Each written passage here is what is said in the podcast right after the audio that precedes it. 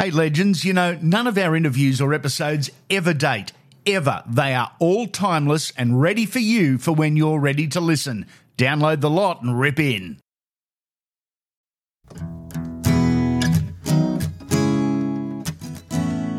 Welcome back to Andy Raymond Unfiltered, the Ethan Lowe story. I said at the start, he's tough, reliable, and resilient. Over the next 20 minutes or so, that becomes perfectly clear. The story continues. What do you take out of State of Origin when you when you're old and grey? What's going to be that memory? Um, I guess just being able to, you know, say that I was put my name up there with the other legends that have played State of Origin. Um, you know, it's a pretty pretty small crew. Like what Queensland only have what probably 207 or eight Two, now. seven or eight, yeah. Um, you know, it's been going what for like 40 years. Yep. So It's an elite crew, mate. Exactly. So you know, being able to say that you know I'm one of those Yeah. 200 odd in 40 years, like that's that's a pretty good pretty good stats there. Like Your family's got a history in rugby league. You mentioned your grandfather earlier. What did it mean to your family for you to represent Queensland? Um, yeah, I think it was it was pretty special for them. Um, The amount of travel and stuff they've done for me in my life, especially from you know going to Indy every second week, you're traveling two hours each way to play a game of footy. Yeah. Um, you know, so that's four hours every weekend that plus a game. So that's almost a day every weekend Yep. that my family or mum or dad or whoever's driving me somewhere to, you know, they've probably lost a lot of time over their lives running me around all different things.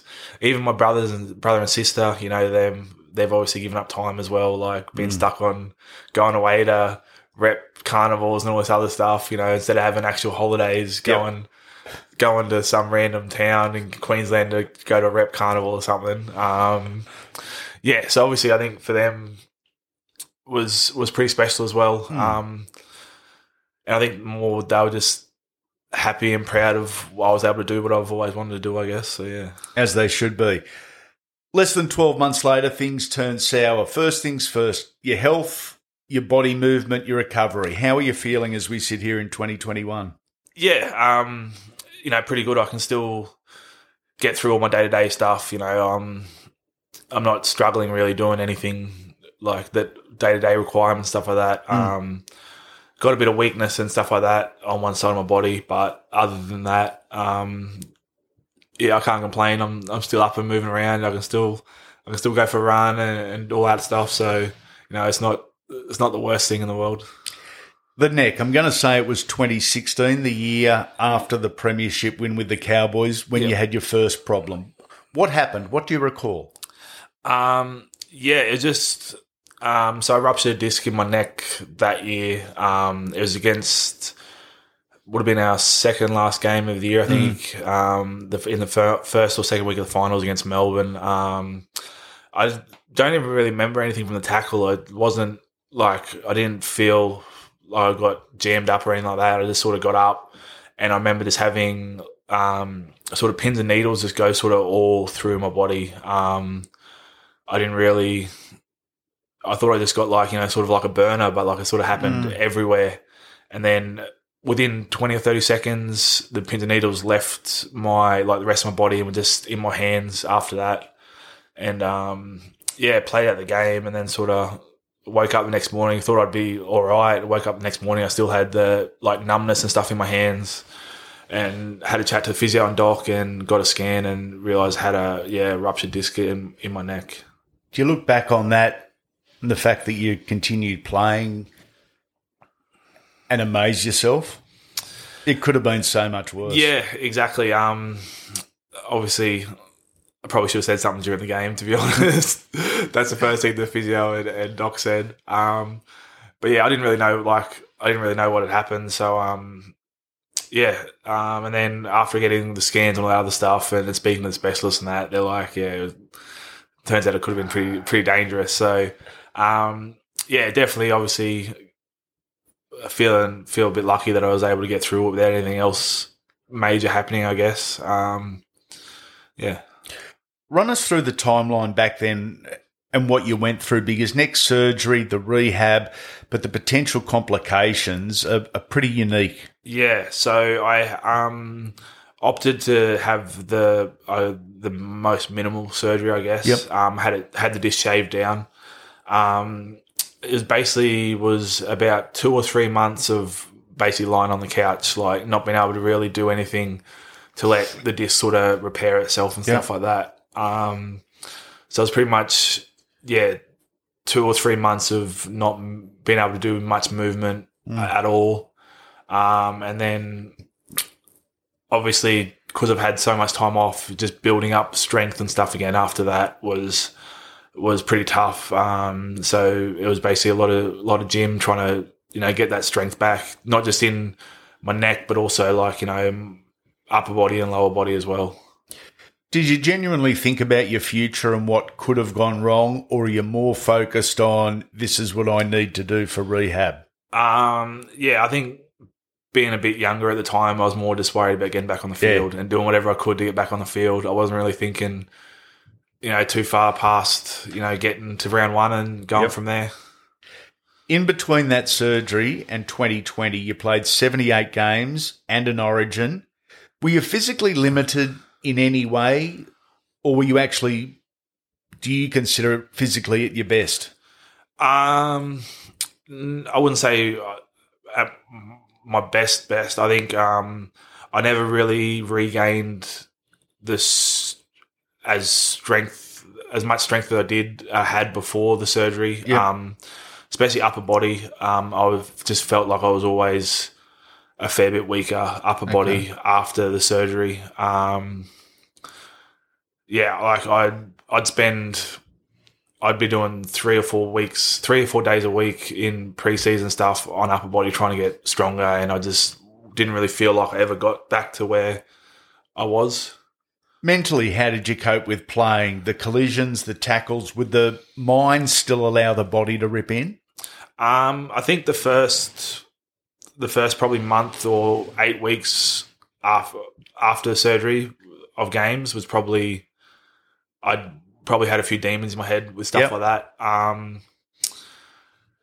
yeah, I remember. I think it was around uh, three or four, three or four weeks in. I end up um, getting a burner, and I sort of it all come back, and I was like mm. freaked out a little bit. But we went back to the specialist, then got an MRI, and he said, "No, it's all sweet." So I think that probably helped a fair bit after getting you know getting the burner in my arms and stuff, and then going back to him and saying, "No, it's it's all good." Um, that probably helped mentally. I think mm. I probably was struggling a little bit till then, but once I mm. realised that you know it was, it's going to be all right. From there, I was I was probably a lot better about it. You mentioned you thought you were potentially physically weaker, and, and yeah, there were mental demons that maybe prohibited you a little bit. I'm going to say you played better footy after that neck surgery than you were before the neck surgery. Would you agree? Um, yeah, I'd say I played a bit bit different after. Um, Yeah.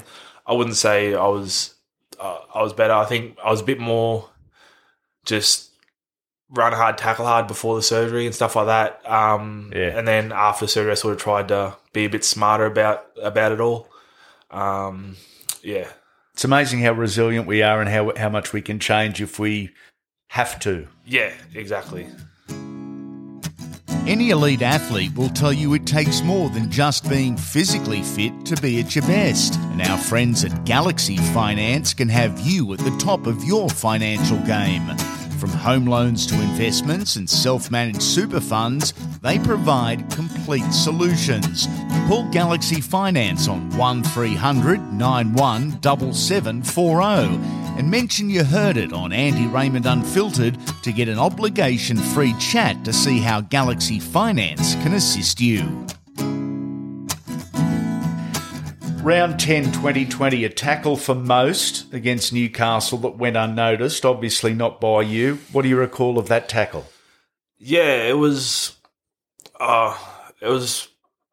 Uh, it was a bit um, innocuous sort of thing, I guess. Um, yeah, I was just carrying off our own line, and um, I was trying to get down and get a play the ball, and end up sort of getting in an awkward position and um, getting someone put a bit of weight on the back of my neck, and I could just feel the same thing that happened the first time. Um, just sort of numbness go through my whole body and stuff like that.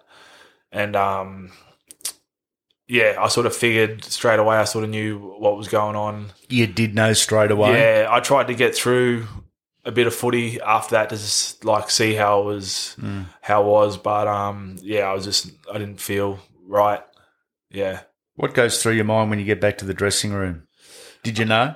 Uh, yeah, I pretty much knew. I spoke to um, doc and physio and organised MRI and just said, look, I'm I'm pretty sure this is what it is. But yeah, um, obviously, you know, mentally I was you know down after that because I sort of knew straight away. But um, you know, I was still holding out hope that it wasn't going to be too bad. Um, and yeah, went and got MRI the next day, and then end up getting a call off the specialist saying, "Mate, this is pretty bad. We're going to get into surgery." You didn't actually get to the meeting with the specialist. They rang you and Yeah. said, "Hey, Yeah, mate, so come in." Pretty much, yeah. Um, so we'd booked. I had the scan on the. Sat- I think it was Sunday. We had a scan. I had a specialist because we are going to get a few opinions and stuff and go from there. Yep. And um, I had a meeting with one of the specialists on the Tuesday, and it got to Sunday night, and he said, "Mate, come in tomorrow." he goes, "It's pretty bad. Come in tomorrow, pretty much." Um, so then, yeah, we were in um, first thing in the morning, seven thirty, whatever it was, to see him, and then was in for surgery that afternoon. Had you made your mind up about your footballing future by this stage, or were you waiting to see how the Um, surgery went? I was waiting to see how the surgery went. Um, obviously, I was thinking, you know, it could be it, but I was, I guess, holding out a bit of hope that um, that it wouldn't be too bad and that. But I, I, guess, sort of, once he called me in and said, "Mate, you have to get in surgery straight away," I wasn't too positive about it all. But um, yeah, I'm still holding out a little bit of hope. But yeah, I just, I just didn't really want to want to think about that yet. But Yeah. yeah. I was just sort of trying to get through the surgery and make sure that's sweet, and then worry about what happens after that. What about those around you, your loved ones? How tough was it on them? Yeah, very tough. Um, obviously, Mrs. was trying to keep upbeat and still be Yep. be happy about everything, but she was obviously stressed because I'm going to have surgery again. So she wasn't obviously she was obviously worried. Um, during COVID too, so um, that was tough. Yeah. um, as soon as I found out I had surgery, mum and dad drove down from Gundy to help help out once I got out of hospital. Yep. Um, but then they got down there and literally they said they shut shutting the borders, so then they had to leave like basically a day into it. Oh. Um, so they were there for for a day. They were there for. I had to spend two days in hospital, so they got there the day I had the surgery, and they had two days at home because they only at that time they only had one visitor in hospital as well Yep. so they couldn't even come to the hospital to see me. Um, and then I got out of hospital and I had a day with them at home, and then they had to leave because they were shutting the borders. So, Your timing's not great. mate, exactly. So it was it was tough. Um, yeah, they were trying to, I guess, more keep positive for me rather than anything else. We'll talk about your timing or your poor timing in COVID a little bit later. We'll keep going with the injury. Were there fears for just general day to day living, Ethan, or was it you solely focused on on football with a confidence that you'd be okay day to day? Yeah. Um, speaking with specialist and stuff, he was fairly confident. Um, I'd be fine day to day stuff like that. Um, so he was he was pretty happy with everything. Um, yeah, it was just more the the physicalness and the contact and stuff like that of rugby league that he that obviously I wasn't in the end I wasn't cleared to to play. So um, I've actually been told no contact sport of any kind at all. So The specialist make your decision for you? um, yeah, pretty much. So he'd sort of said, "Look, it's not a good idea." You just can't. Uh, well, well, the first one, one that had- did the surgery said, "Look, I don't recommend it." And I said, "Yeah, sweet." I said, "Well, mate, you're the you're the boss. You're the Yeah. guy that knows this stuff." So obviously, um, I went with his opinion, and we applied for the medical retirement, and then NRL sent me to another specialist, and he just said, "Mate, you know, I wouldn't even clear you anyway." So I sort of took my the choice out of my hands anyway. So yeah. Was that hard to hear? Um, yeah, obviously, at the time I was 29. No one wants to play, stop playing footy at 29. Yep. Um, you know, so yeah, it was definitely, definitely tough. Uh, something I'm still, I guess, struggling with every now and then. Um, being told you have to stop rather than wanting Yeah. to stop. Um, yeah, so it's one of those things that, yeah, You've just missed your first pre-season. I'd imagine no one misses pre-season all that much. How do you think you'll go when the games actually start? Um, yeah, I would, wouldn't. Have, I didn't miss so much preseason. I guess I just missed being around, Yep. being around the club and being around all the the boys and stuff like that. Like you know, that's that's the main part about footy that I loved was being Yeah. able to hang out with your mates every day, pretty much, and mess around with them. Um, yeah, it's it's a bit tough, obviously. Um, I guess it'll take take time to, to Yeah. deal with, but yeah, it's just one of those things I'm gonna have to deal with. When the Cowboys play the Rabbitohs, because you played with both, who do you cheer? Oh, I'm still working for the Rabbitohs, so I'm gonna have to say them. Go into Golden Point. Um, when you look back at your, your career, mate, what are you most proud of? Um, I guess just working hard and not not giving up. Um, I guess there was times where I probably could have said, you know what, I've had enough. Um, you know, coming, I guess the high, especially for me, I guess the high of playing junior kangaroos, and then the next day not having a club to go to, um, is pretty tough. Um, yeah, so I guess just the fact that you know I, I just kept working hard and, and didn't give up on on my dream and was able to get what I wanted. I guess. Have you got any regrets? If you look back, would you change anything? Uh no, not really. I don't think so. Um, you know, I was able to do a fair bit of rugby league, and so I don't really really feel like there's much to change. Um, you know, I was able to play. You know, I won a a comp with Q, in Q Cup with Cairns next year. Won a comp, played another grand final. Um, was able to play Origin. Um, so yeah, I think I'm I'm pretty content with, with everything I've done. A great ride. Now back to your timing and COVID. Twice you've had to cancel the wedding. Yeah, third time lucky. Hopefully, um, I don't know. But like I say, I'm not. I don't want to jinx it with COVID again. But yeah, so um, obviously we had our wedding booked for October last year. Um, for I think it was like two weeks after grand, or week after grand final, we'd booked it, and then um, COVID happened, and they moved the f- season backwards or longer. Mm. So we had to change it for that, and then we booked it to end of January, and um, down in Sydney, and next minute Sydney's in lockdown. Um, so we end up saying, "Screw it, getting out of getting out of Sydney, not even having anything to do with it." Um, so yeah, um, so April now. There's is a plan at least. 143 games for North Queensland and South Sydney, Premiership and Origin accolades. You always carried yourself with great dignity, and you're a really respected man in rugby league circles. It's been a pleasure again, Ethan Lowe. You, sir, are a legend. This episode was presented by our wonderful sponsors, Griffin Air Conditioning and Galaxy Finance. Their company details are on our website, andyraymondunfiltered.com.au. Be sure to check them out and support those that support us. The Legends series, it's a deep dive not only into the athlete but the man behind, celebrating successes, dealing with failures, and turning obstacles into challenges. It drops at the start of the week. Late in the week, the weekly Wodge is released. On any one episode, hear up to a dozen of the game's best, both former and current. We talk footy and have a laugh as well, segments, specials, and special guests. It's the perfect way to kick off your footy weekend. Saturday is the blast, looking back at a career or a moment in time through the eyes of the athlete involved. It's a short listen and brilliant.